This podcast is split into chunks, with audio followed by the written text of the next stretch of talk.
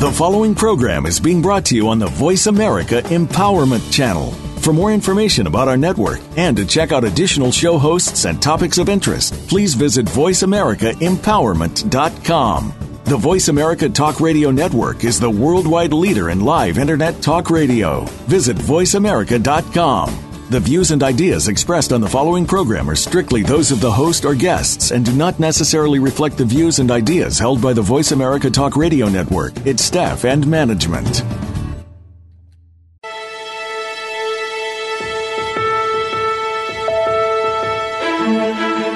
There are some people that make their work just another thing they have to do.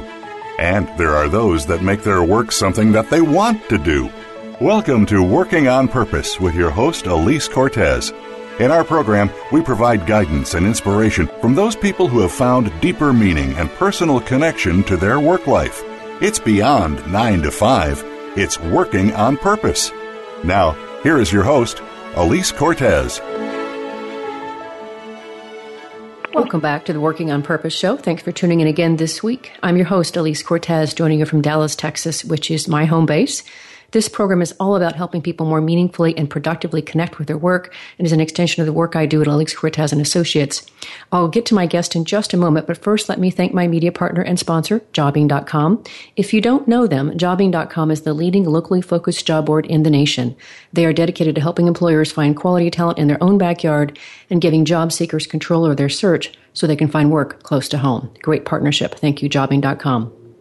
For this week's conversation, with me is Shannon Thomas, who is the owner and lead therapist of Southlake Christian Counseling. She works with a variety of therapy and life coaching topics and focuses on individual growth and improving interpersonal relationships. In this episode, we'll be talking about why and how she began this career in counseling and what she loves about it, psychological abuse and the six stages of recovery she uses as a guide to help her clients, and how and why psychological abuse occurs and how we can recognize if we're in a psychologically abusive relationship. Shannon, great to have you with me. Welcome to the Working on Purpose show. Great. Thank you. I've been really looking forward to getting a chance to chat with you. Yeah, me too. I think this is going to be a very nourishing conversation. so, we're going to be talking about your counseling practice, but to get us started, will you tell us why did you become a therapist? Why this work and not something else? Well, you know, it's kind of a funny story because I never planned on being a therapist. Um, I actually had a very dear friend back in my 20s that said, Oh, you make a great therapist. And I think my exact response was, Oh, absolutely no way. I just had a bias of, Oh, I just don't want to sit there all day and no, this would be terrible. And my undergraduate degree is actually uh, legal studies with an emphasis in politics. So I planned on going into law school. And so ending up a therapist was a completely different route. But what I realized is that walking down that journey of going starting towards law school was that I really just wanted to do public interest and life has a way of twisting and turning and I ended up getting a master's in social work and more twists and turns I end up in private practice. So it is one of those stories that you can make the best plans but you never know where you're going to end up. Hmm. Can I ask really quick? I have to. I have to drill down on that whole thing because I can appreciate. I actually somebody told me years ago that I should be a therapist, and I said something similar, like "No way, heck no." Um, right. And today, I kind of do function as a work therapist. That's kind of really how it comes down when it comes down to organizational development and leadership development and you know executive coaching. In many ways, I do have a there is a counseling therapist role in that. So, what was it that made you say no? I don't want to do that.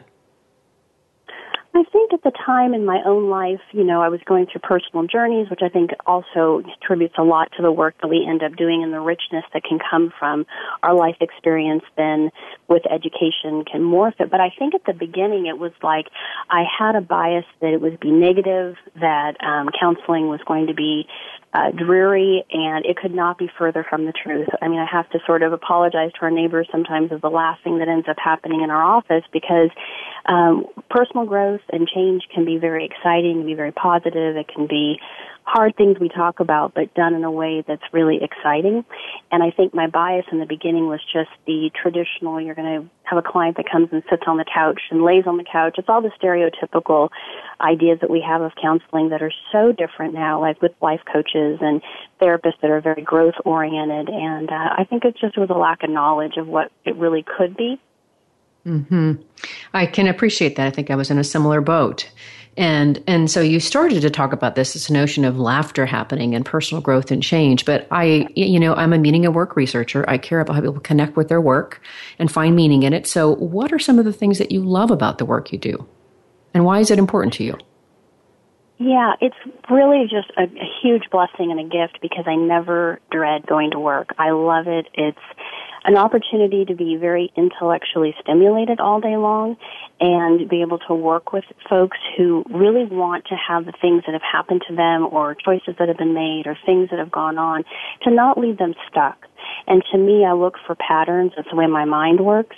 And so as I hear stories and as we talk about um, subconscious behaviors and things that are going on, it's really rewarding to be able to pluck out different patterns of people's behaviors that they might then go, wow, I completely see that picture now, but I didn't see it before through all of the other personal experiences. So for me, I get to use my giftings, the way my mind works, in a way that um, helps folks and also feels very enriching to watching people overcome things that have been very, very difficult. Hmm. I had a, a, conversation with another guest. I think it was last fall, who's a psychotherapist, and one of the things that she said about her work, and I'm wondering if this resonates for you too, is that she loves to be allowed and invited in into people's intimate lives and to be in that connection that comes with it. Can you relate to that? Is that true for you too? Absolutely. And I think that there's a lot of room for different types of therapists. You know, if we do our personality test, sometimes people would assume a therapist has like an F in those Myers Briggs test. And I don't. I have a T. I'm much more thinking. And so I think that there's room for a lot of personalities within the field and being able to have clients come in and I have a practice that is um, closed in the sense that we meet for a session, we see if it's a good fit for them, if it's a good fit for me. And so all the clients that I work with are people that I'm very engaged in watching their growth, watching what's going on for them. I'm not the expert in the room. They are the expert of their lives, and I'm just there to sort through all of the pieces and be able to figure out, okay, how can we make some lasting change? And that is an incredible gift to be invited into their world. Mm-hmm. Agreed. Agreed. Um, uh, well, I'm also, by the way, uh, a, a, a T thinking person versus a feeling person, and I would probably uh-huh best relate to more of that style. So I can appreciate that there is a diversity of uh, personality types that practice in your field. Totally get that makes complete sense. Um, I, would like to know about your path. I mean, one of the things that's kind of fun is I do teach at SMU, so I teach students who are just starting their careers, and they always want to know, you know, get speakers that will tell us how they first began. So I just, if you can, just can you sketch for us how this career came to be? Sure.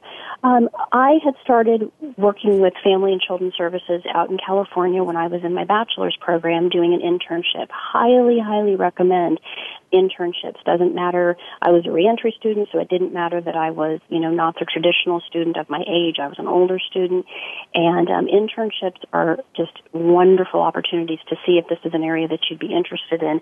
And I went into that internship really looking at it from another perspective of wanting to do the law rather than wanting to be a social worker. And like I said, things changed, and so I went and got my master's in social work and from there, I continued working in family and children's services, and then we relocated. And I really enjoyed one of my internships during my master's program, which was counseling at a school setting. So we moved here. I wanted to go ahead and continue in that uh, counseling uh, road path there, and I would never have known that I would have enjoyed counseling if I hadn't have done that during my master's program as one of my placements. And so when we moved here, I started in um, an internship in private practice because you have to do many hours postgraduate work. And from there, it just evolved into being at another agency for my hours to then opening my own practice when I was had the full license to be able to hang my hang my shield out there. And so my sign, and, and that's been sort of the journey is getting experience while a student and getting postgraduate experience was very, very important. Hmm. I could not agree more with that. And in fact, that's one of the things that we do focus on with with the SMU Communications Department. Is it's we try to really work with the students to help them get those internships because they do help you understand. Do I want to do this work? Is this the right stuff for me? And also, certainly, then when you go out and get your quote real job, then you you can actually say you've got experience, which is valuable. So I yes. entirely endorse that. And I wish I would have done that. I didn't go that route. Of course, I did everything the hard way, but um, sometimes those are good paths too. They're adventurous, right? oh, I have had some adventure in my life. That's true. Uh, you you mentioned that in, in your when you talked about your path there that you know here you are you you are in business for yourself and I know a lot of our listeners may be listening to this because they do want to understand just how that happened and maybe what you've learned along the way um, to be successful as a business owner. So first, let me ask you, what made you decide to to go off on your own? Why why be an entrepreneur? Well, you know, that's probably more of my uh, I only child syndrome. I joke that I don't make a very good employee, and I know that. And so uh, my only child syndrome is I like my stuff and I don't want people touching my stuff. and so I like to, do, and I completely own that. And I like to do things sort of um, the way that I think is best. And I don't like to go through a lot of loopholes. I am an entrepreneur spirit is that I want to think about it, execute, and go. And um, so I had a wonderful experience as an intern out here finishing my hours. It was a great private practice, but I was chomping at the bit the entire time because I had marketing ideas. I had um, ways of practicing with clients that I wanted to do. I, I just really wanted my fingerprints all over it. That doesn't scare me. And so um, when I was, I literally think took my licensure to have a certain level to be able to practice independently on like April 1st and May 1st I opened up because I was, I was raring to go for those two years. And I had a supervisor who was wonderfully gracious to be able to let me go as far as I could while my internship to develop. Um, he wasn't threatened by that at all, and that really was a blessing to me. So that when I did get my license, all I had to do was change my paperwork. I was already sort of there in the mindset. Um, your other question was, you know, what have I learned, or what ha- what's an opportunity as far as as a therapist for other folks in different industries to be able to do it themselves and it's it's challenging for sure, as I'm sure you know that you run into roadblocks all the time, but it's being able to look past those and figure out what will work for you. Hmm. So, what are some of the things that you've learned by being in business for yourself? I, again, I know that sometimes people will tune into the show precisely because they want to see what kinds of gems they can learn from from my guests. Um, so, what have you learned that you think might be helpful to listeners that are maybe contemplating starting their own business or starting their own practice? Well, I think the very first thing is self care. Um, I'm a supervisor for other intern therapists, and we talk about self care at nauseum. And I think that it's very, very important to not let yourself burn out. And people that know me know it's a constant struggle to get enough sleep, to be exercising enough. If we don't have anything to give, that business cannot succeed. And so there's a season for sure where we're stretched and stretched and stretched, but we can't be so stretched that the quality starts to slip and when that happens, we have to slow down so it, it remains at the level that we want it to be. I think the thing in my industry that's different is that, um, not to throw mental health under the bus at all, but it's not the most progressive industry.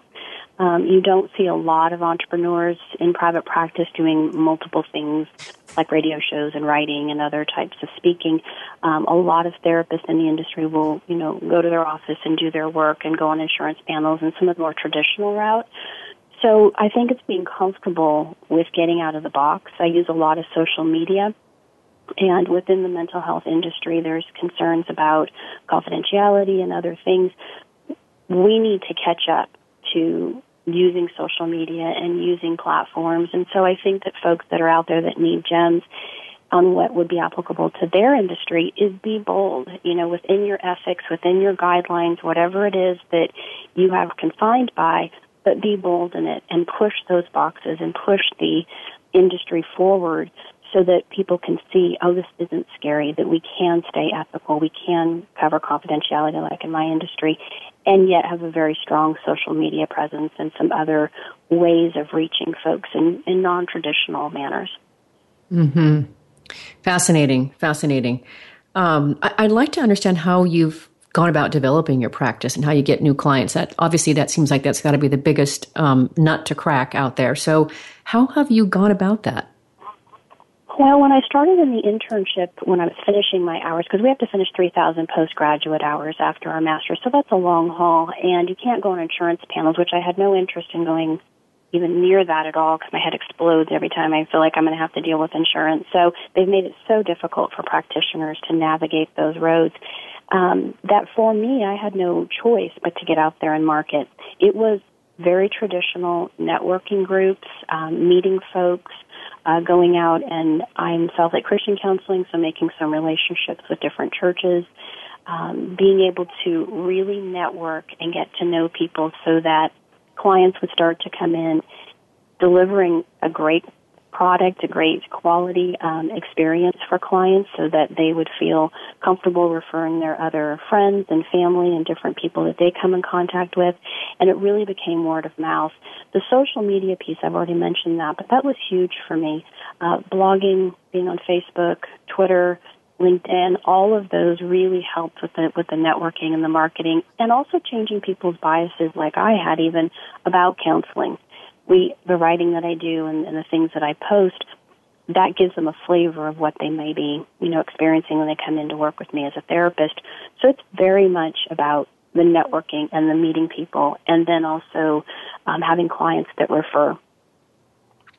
What I like about what you're saying there, among other things, Shannon, is that uh, when you, it sounds to me like the way that you blog and the way that you utilize social media allows you to indicate and showcase your own authenticity, which people can then opt into.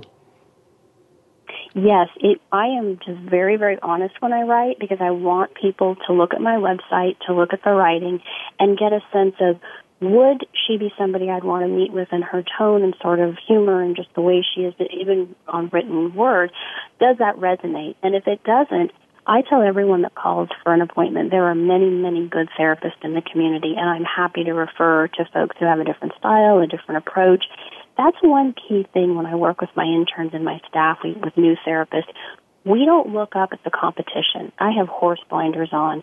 I don't even know what's going on out there in other counseling practices because that's them, that's their DNA, that's their fingerprint. I have my head down and I'm doing what I feel like is best for us and for our clients and what works for me. I do not look up at all. And I would highly recommend that for people that um, just be who you are, be who you are in your industry, push those boundaries to the point that you can that's still, you know, ethical. And don't look up because it gets really crazy making. I could throw a rock and find five therapists within like a mile of me, you know. They're all different and they're going to meet their clients' needs completely different than I am, and that is fabulous. Completely agree with that, Shannon. And a perfect way to cue us up for our first break. I'm your host, Alise Cortez. We've been on the air with Shannon Thomas, who is the owner and lead therapist of Southlake Christian Counseling. So far, we've been talking about how and why she got into the field and how she's practiced and built her business. After the break, we're going to talk about really how to recognize psychological abuse and six stages of recovery. Stay with us.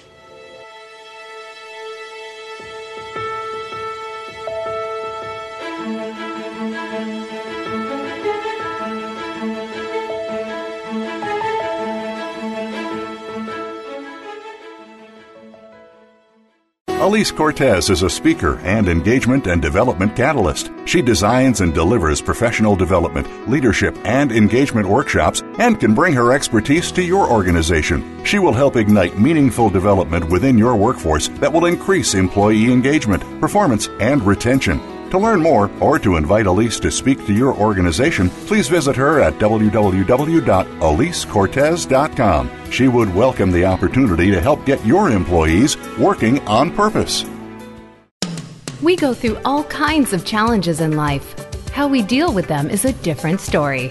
If we carry them on our shoulders, we can experience health problems, relationship issues, and other negative aspects these challenges can pose. Jeanette Abney's Precious Predicaments is here to help you pick up and sort out the pieces through education and encouragement. You don't have to live in fear and pain. Let's find solutions together. Precious Predicaments is heard live every Tuesday at 11 a.m. Pacific Time, 2 p.m. Eastern on Voice America Empowerment.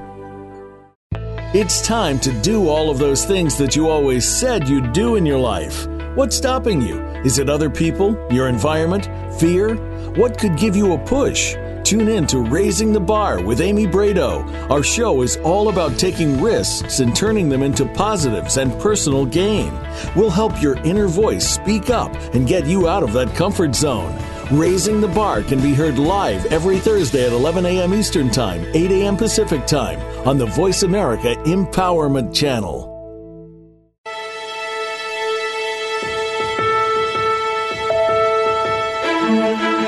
This is Working on Purpose with Alise Cortez. To reach our program today, please call in to 1 888 346 9141. Again, that's 1 888 346 9141 you may also send an email to Alise, A L I S E, at AliseCortez.com. Now, back to Working on Purpose. Thanks for staying with us and welcome back to Working on Purpose. If you're just tuning in, my guest is Shannon Thomas, who is the owner and lead therapist of Southlake Christian Counseling. She works with a variety of therapy and life coaching topics and focuses on individual growth and improving interpersonal relationships. Those relationships can be marital, dating, families, friendships, or the workplace. She joins us today from Southlake, Texas. I'm your host, Alise Cortez. Before the break, we were talking about the how and why you entered the field, Shannon. And now I really want to get into kind of more of the meat of some of the stuff that you work on there in your practice, uh, psychological abuse specifically. Um, I know that, that that has been a focus of yours for some time, and I want to I want to understand if you maybe give us some examples of the kinds of situations that clients present that indicate to you that they have been psychologically abused. Maybe start there if you can. Sure, absolutely. Um, psychological abuse is what I'm calling hidden abuse, and what a lot of people call it because it's very, very difficult to see uh, in the day to day, but it's there. And when clients come in, typically uh, they're in quite distress when they don't know what's happened within their relationship, but they know something's not right. And some of the key factors that, as I mentioned before, looking for patterns, this works very, very well with um, my mind and my style and how I interview clients, and we talk and we pull out. Um, the insidious nature of psychological abuse, and it's I tell a lot of clients that it's kind of I tell clients it's like bone to marrow, that it's hard to tell sometimes between what is normal and what is not. And one of the things that we look for, there are many, many, there are many terms within psychological abuse that when clients get a grasp of what that is, uh, like gaslighting, flying monkeys, intermittent reinforcement, trauma bonding, some of these words that folks would not really ever have an idea of what they mean, but when they're able to grasp those terms, and I'm happy to go over them, what they mean, um, they have aha moments of, wow, I have really been abused and it's been completely under the radar, but I knew it was there and I know that I'm seeing the anxiety and the depression and the consequences of having been psychologically abused. Would you go over those terms? I had never heard of those terms before. So would you yes. explain them yes. to us? Absolutely. Uh, gaslighting came from a movie, um, a movie back in the 1940s, and it was about a man who created a situation that made his wife think she was losing her mind. He would flicker the lights, he would play mental games with her, and when she would say, "Did you see that?" he would say, "No, you're you're crazy. You're you're something wrong with you." And I won't give a spoiler on the the movie, but there was a distinct reason why he was needing her to doubt herself. And so gaslighting is those are those moments where abusers will twist and turn and speak in circular conversations where you just feel like your head is spinning. And if you come at that with truth, they'll spin some more. And it's all done so that the survivor, that's what we call the people who have been on the other side of psychological abuse because they are surviving and living and thriving through it, the survivor will start to doubt their own perceptions of life. And if an abuser can get somebody to doubt their own eyes, their own ears, the things that they see in the world, and being doubting of whether they're truth, then they've got a complete hook on being able to control that person. A lot of times when clients first come in, we start with the sky is blue, the grass is green we really have to get to some concrete things because psychological abusers will twist and turn and try to present the sky's purple. Mm. And then there's there were two or three other terms that you mentioned as well, sure. and that does make a lot more sense to me. I, I I understand that better now. Interesting. Yeah, flying monkeys is a term that comes from the movie The Wizard of Oz, and how the Wicked Witch sent out her minions, her monkeys, to go out to do her business, and folks that have been psychologically abused, the abuser will always have a group of people that surround them and support the abusive behavior and the insidiousness and the cryptic nature of psychological abuse. Flying monkeys come in two forms. One is that they don't know. They're very innocent people who do not recognize that they are dealing with a narcissist, a sociopath, a psychopath. When we talk about psychological abuse, those are the personality disorders narcissistic personality disorder and antisocial personality disorder that I'm that I address. And we talk about toxic people. We're talking specifically about those narcissistic personalities and psychopathic personalities. Flying monkeys are the people who who come around and manipulate and support the abuser and um, kind of give them the kudos. There are two people, like I said. One does not realize what they're dealing with and does not realize that they are being a pawn. The second type of flying monkey knows good and well that they are supporting very bad behavior. And for whatever reason they are um, aligned with the abuser. They somehow get some financial benefit. They get some sort of ego stroke. There's some reason that they have taken camp with this abuser. Uh, we talked about intermittent reinforcement. That's a term where a client will come in and it's the never knowing what they're going to get with a person. They never know if they're going to get the nice person. They never know if they're going to get the one screaming or yelling. Abusers come in both genders. So we have female narcissists, sociopaths, psychopaths. We have males as well. And I, my practice is very equal of male and female survivors. So when clients first come in, they're in a state of what we call despair. That's the first stage of the six you mentioned.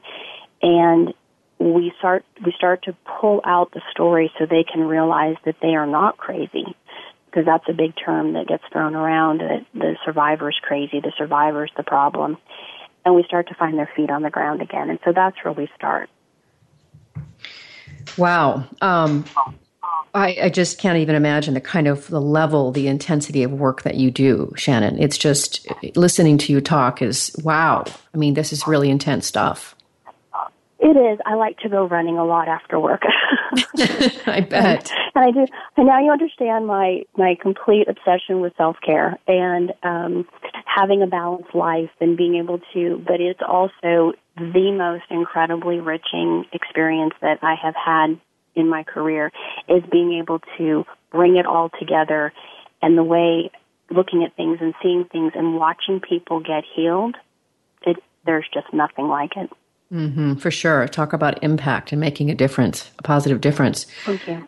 Um, so you mentioned, are there two more, so one or two more terms that you had indicated before that we haven't gotten to yet? Is that right? Or did we get them oh, all? Um, we may have gotten them all. There's also trauma bonding. That is the biochemical reactions that happen when people are in psychologically abusive relationships where there's intermittent reinforcement, the body, the adrenaline, the cortisol, um, all of the dopamine, all of those things that happen on a brain chemistry level pull in the survivor to really needing and becoming dependent on that abuser for their joy, for their good feelings, um, and all of that gets very manipulated. So it's not just the mind and, and the subconscious, it's also the body's reaction as well to abuse. Okay. Let me ask you this. I wonder if our listeners are wondering this as well. Uh, is psychological abuse the same thing as what I've heard of as emotional abuse?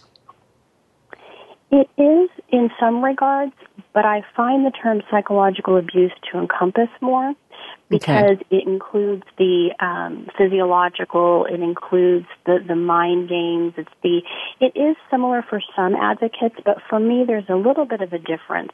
Emotional abuse doesn't quite signify the depth and the entertainment that narcissists, sociopaths, psychopaths really glean from harming people. There are there's it's on a spectrum, but there is a large portion of toxic people who do this for entertainment.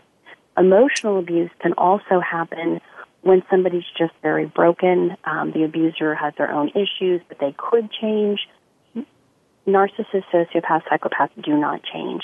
So for me, there's a difference between the two. We can be emotionally abusive and not intend to and have all kinds of empathy for people. Mm-hmm. Psychological abusers do not embody any of that. Okay, that was very helpful. Thank you, Shannon. Sure. Um, well, let's talk about those. I, am I'm, I'm now that we've kind of talked a little bit about the context of some of the issues that you treat. I would love to hear you, you address the the six stages of recovery that you describe in working with your clients. You mentioned the first one.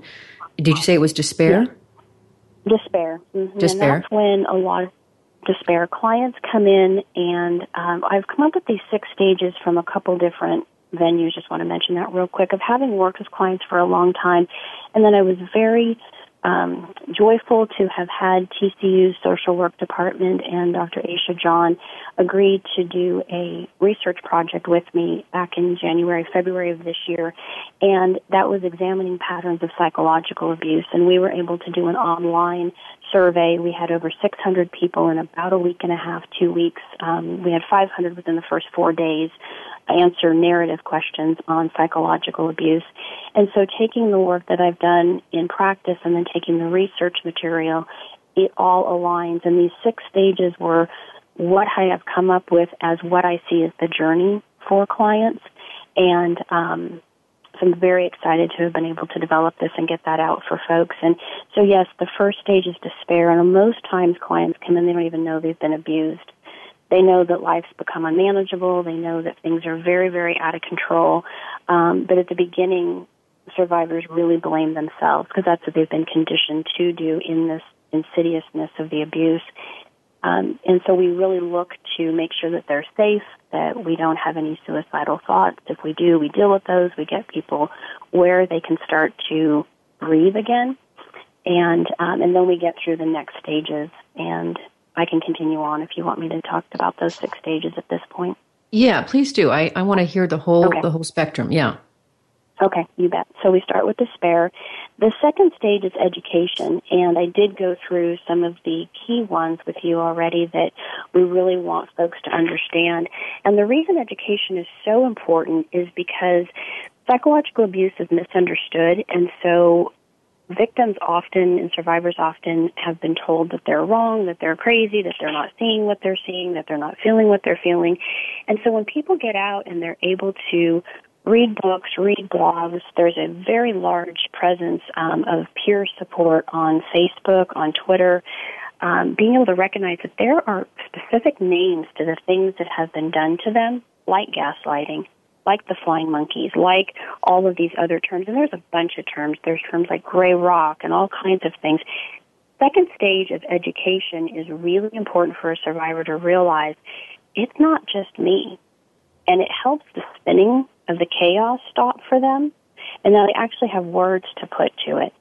The third stage is what I call awakening. That's the moment where they go, they have aha moments, and they're like, wow, this really was not my fault. Sure, we all have areas of growth. Sure, we all can look at our, our ourselves and we need to. And I always tell clients, I'm going to step on your toes here because we got to look at them too. But the bottom line is that in psychological abuse, they were targeted for a reason and that's a whole nother probably story actually. But the third stage is awakening where they start to realize I can get through this. There are other survivors out there. There's a huge subculture of survivors online and meeting. And the awakening stage is really hopeful. The fourth stage is where they have to start to look at, okay, what am I going to do now? I'm out of despair, even though there's good days and bad days, and it swings back and forth. I have knowledge now. I've read some really good books. My favorite book is Psychopath Free by Jackson MacKenzie. It is fabulous to lay out exactly how these relationships happen. I now have an awakening that there are other survivors out there. I can get through this. Now, what am I going to do with this abuser? If I'm still, or abusers, because they come in forms of family, workplace, church, places of worship, uh, romantic relationships, friendships. I mean, this is this is everywhere, and so then a survivor has to figure out their own boundaries. There's no contact, there's limited contact, and that's stage four of sorting through what they're going to do. Stage five is restoration. That's where we really take a deep look at what has been lost during the abuse. And in a very tangible way, is that financial, emotional, physical, material, relational, memories and vacations. There's something about toxic people that they ruin vacations. Not all of them, but very generalized. They ruin uh, holidays, other types of things. So there's some redeeming that needs to be done from the experiences that they've had. And restoration is stage five. We walk through, okay, do you need to get back on your feet financially because you were financially abused or spent lots of money trying to make this relationship work or couldn't work. I've had many clients that their careers were lost because they were in such deep depression or anxiety or the, the abuser would come and try to sabotage their work. And then the final stage is maintenance. That's where they've walked through the other five And there's a looping that happens as people walk through the recovery from psychological abuse where they may be at stage five, which is restoration, but they may return to despair some days because a mm-hmm. lot of survivors end up having some post-traumatic stress triggers. So we work through those.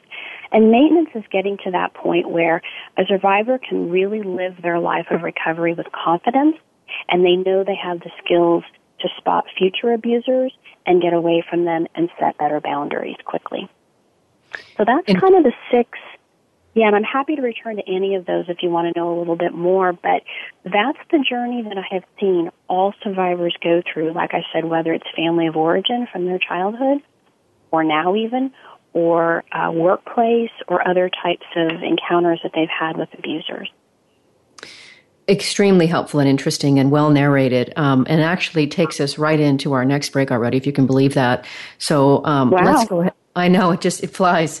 Um, let's go ahead and take that short break. I'm Alise Cortez, your host. We've been on the air with Shannon Thomas, who's the owner and lead therapist of Southlake Christian Counseling. We've been talking about um, how we might recognize psychological abuse and the six stages of recovery that she takes her clients through. After the break, we're going to talk a little bit about how and why psychological abuse occurs, and maybe how we might recognize if we're in one of those kinds of relationships ourselves. Stay with us.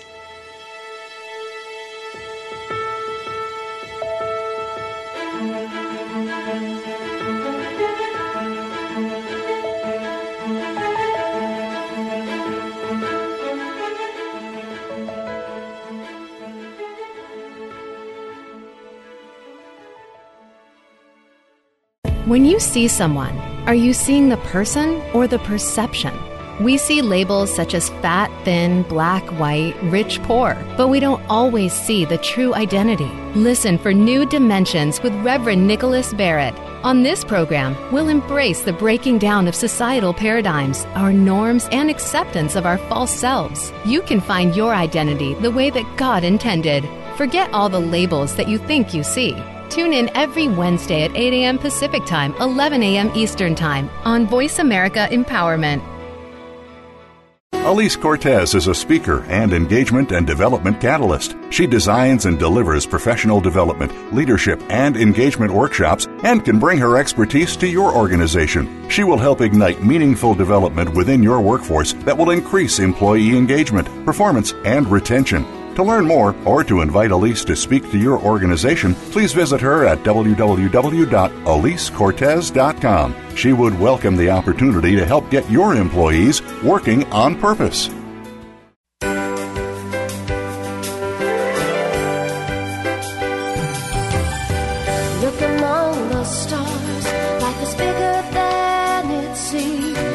Inspired, encouraged, and connected on our lively award winning Healthy Living Power Hour. Star Style Be the Star You Are with hosts Cynthia Brian and Heather Brittany. Live every Wednesday at 4 p.m. Pacific on the Voice America Empowerment Channel. Tune in to the Power Party for positive, uplifting, life changing talk radio. Visit starstyleradio.com.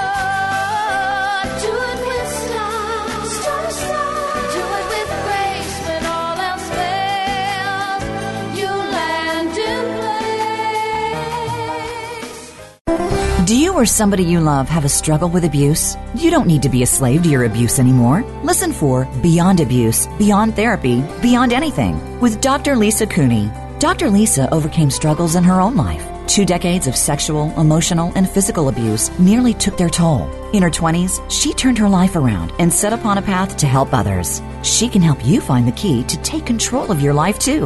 Listen every Tuesday at 10 a.m. Pacific Time, 1 p.m. Eastern Time on the Voice America Empowerment Channel.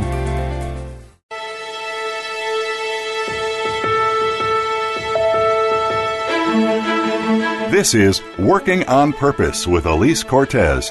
To reach our program today, please call in to 1 346 9141. Again, that's 1 346 9141. You may also send an email to Alise, A L I S E, at AliseCortez.com. Now, back to Working on Purpose. Thanks for staying with us and welcome back to Working on Purpose. I'm Alise Cortez, your host. If you're just tuning in at this hour, my guest is Shannon Thomas, who is the owner and lead therapist of Southlake Christian Counseling. She works with a variety of therapy and life coaching topics and focuses on individual growth and improving interpersonal relationships. Those relationships can be marital, dating, families, friendships, or the workplace. She joins us today from Southlake, Texas.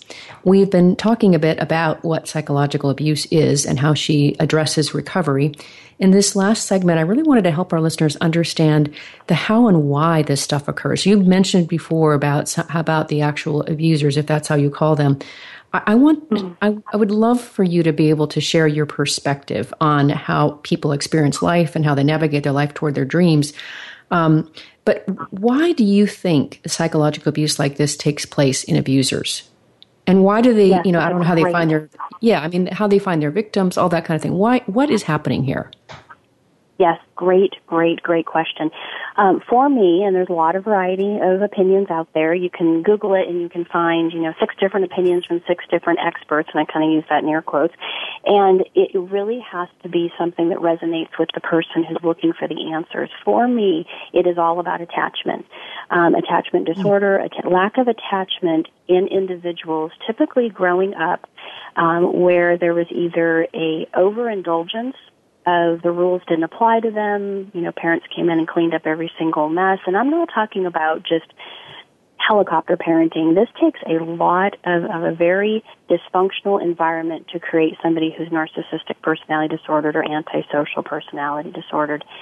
Talking about the narcissistic personality, it is typically where there is a lack of attachment and that never gets dealt with. It's either overindulgence and extreme overindulgence where they can go out and make all kinds of mistakes. They're perfect. Nothing is ever their fault. And it's the repetitive over and over through years of that message. The other type of lack of attachment is where there's a form of neglect or things are not, um, authentic in the home, that the child is sort of left to fend for themselves on some level. And right there, most people would start to feel bad for a narcissist or a sociopath or psychopath. But the truth is, is that then they take those wounds and they make it all about them. Life is all about them. Everybody is there to serve their needs. And they don't have normal attachments even to their own children, to their spouses, to anybody. And it's kind of the I'm going to get mine at your expense mentality. Where other people can grow up in not great homes and toxic homes and abusive homes and very extreme abuse, and they come out of those homes more empathetic and more wanting to understand other people around them and and wanting to have good boundaries but be able to meet people's needs.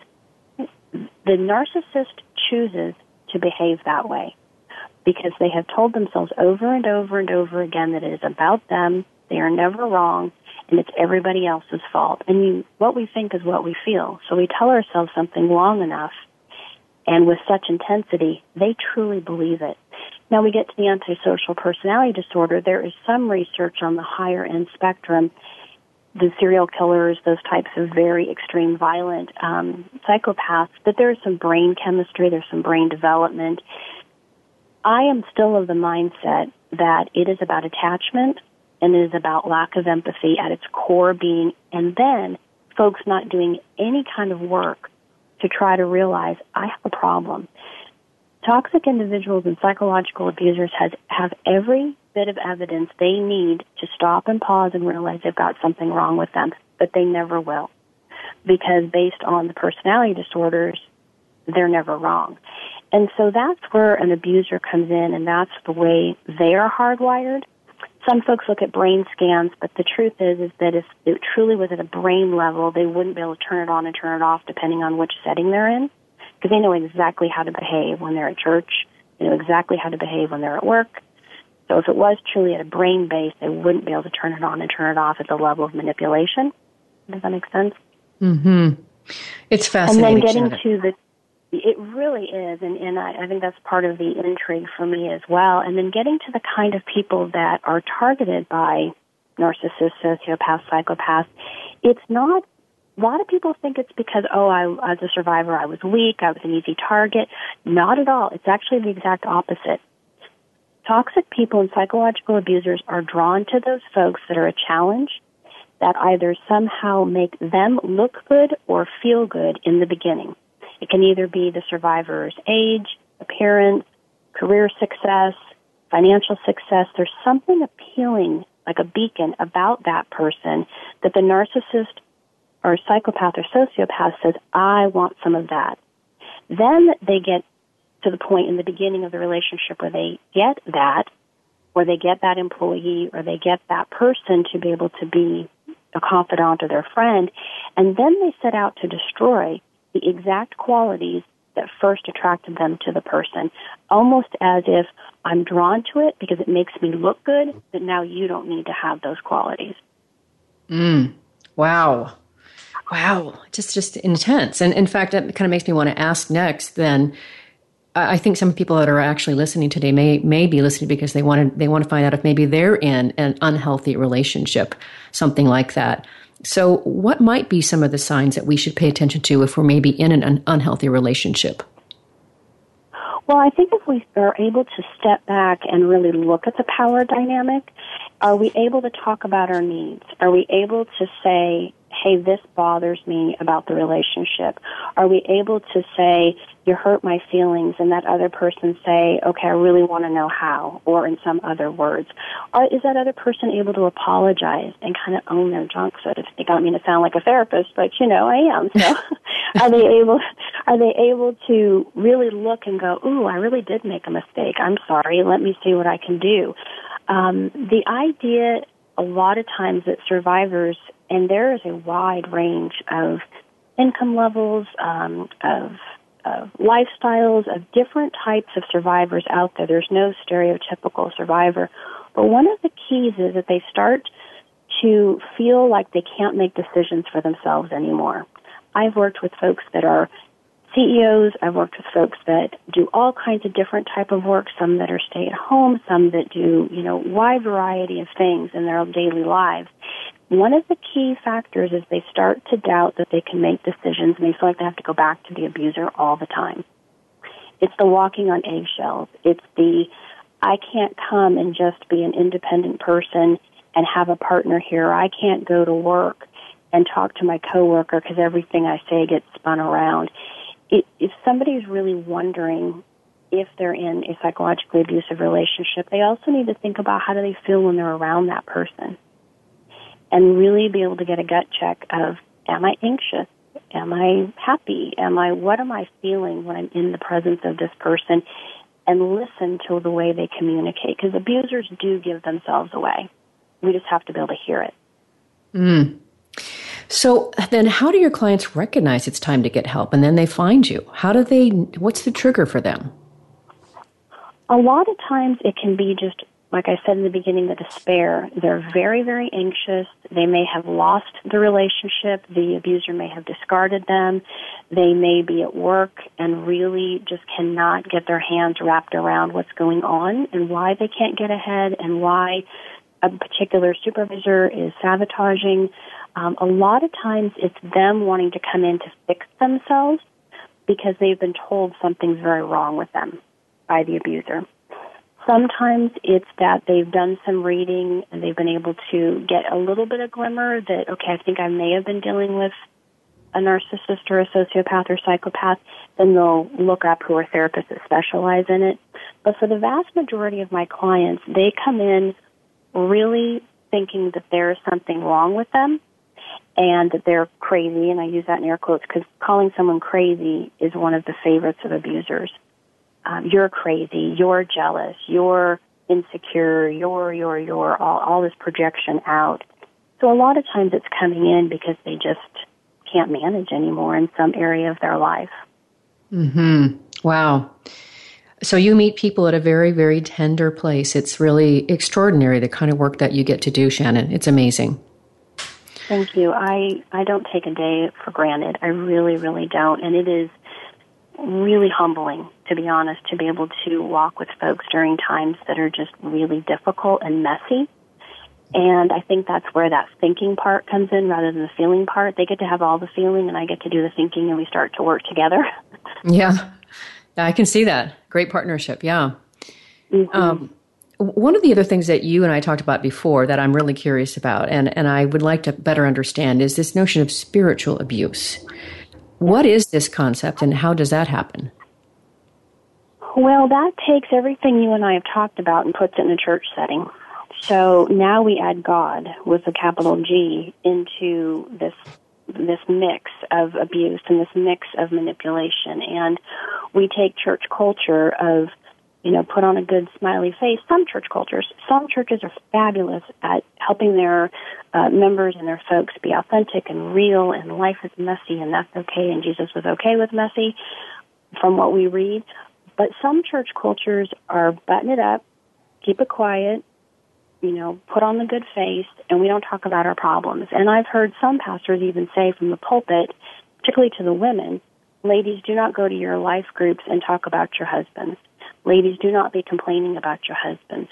So that message that gets sent over and over again is, I need to be a good wife or I need to be a good husband even because there's spiritual abuse that happens with men. It is predominantly women, but um, because of the hierarchical nature of some churches, but the spiritual abuse adds the piece of, well, you need to forgive, and using scripture on forgiveness, and using scripture on headship, and using scripture to keep people from talking about abusive relationships.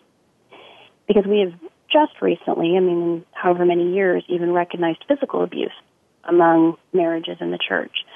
So being able to try to describe the insidiousness of gaslighting or flying monkeys, I mean, a lot of people will try to get church assistance through their pastors and they end up sounding like they're paranoid and they are not at all.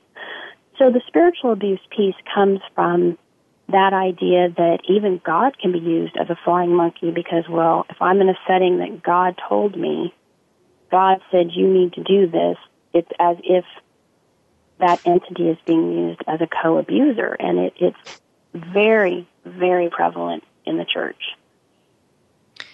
Wow, that is incredibly eye opening to me. Um, I'm glad I asked that question. I bet some of our listeners are too. Thank you for that. Um, it's kind of sobering, frankly, but um, important to understand. It is. Uh, it's very sobering, and it's important to understand that there's good churches out there, but there are some that are not. Hmm. Well, we're almost to the close of the show here. I want to, if we can, and maybe just maybe a minute, minute and a half. Um, I know that you can't disclose any anybody, any of your clients that you work with, but maybe you can do like an amalgamation of situations that you address. I want to help people understand the results that you help produce or work with in your clients. Can you maybe paint that for us? Sure, you bet. Somebody would come in um, and have had you know, to take a leave of absence from work or feel like they're not doing as well at work. I'm going to use a romantic relationship. Feeling like their children are being also manipulated by the abuser. Um, we've been able to work on setting healthy boundaries. Abusers will push those boundaries, but being able to really look at what are the bottom lines for an abuser and for the survivor in that abusive situation. Where are there moments where they're not going to continue in this relationship? Being able to walk through those six stages and having clients be able to return to their work, be able to have restoration in their lives, um, be able to be either in limited contact with an abuser, which means that it's very aware of what's going on, not getting pulled into the games, setting limits, following through on those limits, or choosing to go no contact, however that would look as well, depending on the circumstances, but really being able at the end of their journey to see the growth in themselves. I have more clients that talk about, I would never want to walk through this again, but boy, has it refined me in some incredible ways that I would never want to be without. And so that's that maintenance stage, really walking through and growing and changing themselves. Not that they were to blame in the beginning at all, because you wouldn't have a skill set to know how to keep a psychological abuser away until you've needed it. It's just not what we teach. It's beyond boundaries. It's much deeper than that but then being on the other side of it and being able to feel like I can keep myself safe. And so that's sort of the journey that a lot of folks go through. Wow. Um, again, amazingly important work that you're doing. And I, I, can tell you, I have certainly learned a lot in this show, Shannon. Thank you very much. I don't know a lot about the, the world of work that you're in. Um, I do do coaching in the workplace, but usually not on, we're not, we're not talking about it from the psychological abuse vantage point. So everything you've shared today has been phenomenal and very, very much appreciated. I think that our listeners will probably be reaching out via social media saying thank you for, for your wisdom. So thank you for being with us today on the show. Well, thank you so much, and I appreciate the work that you're doing, giving a, a forum and a venue for lots of different um, entrepreneurs and people out there in the workplace. Yeah, you're welcome. I mean, the, the show is really about helping people more meaningfully and productively connect with their work. And so when I get to showcase guests like you who have chosen a field that they love, that they're passionate about, and they're making a difference in, um, you you make for a good guest. So thank you, Shannon. Thank you. Thank you so much. I appreciate that. You're welcome. So if you want to learn more about Shannon Thomas and her practice, please visit her website, which is southlakecounseling.org. It's been, a, as I said at the beginning, a nourishing conversation. Look forward to seeing you again next week. Remember that work is at least one third of our life, so let's work on purpose.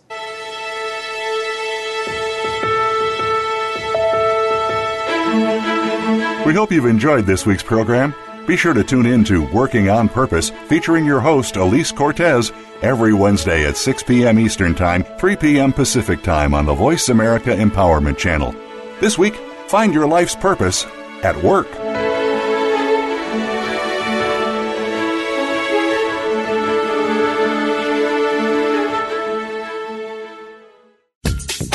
Thanks again for listening to the preceding program brought to you on the Voice America Empowerment Channel. For more information about our network and to check out additional show hosts and topics of interest, please visit VoiceAmericaEmpowerment.com. The Voice America Talk Radio Network is the worldwide leader in live Internet talk radio. Visit VoiceAmerica.com. The views and ideas expressed on the preceding program are strictly those of the host or guests and do not necessarily reflect the views and ideas held by the Voice America Talk Radio Network, its staff, and management.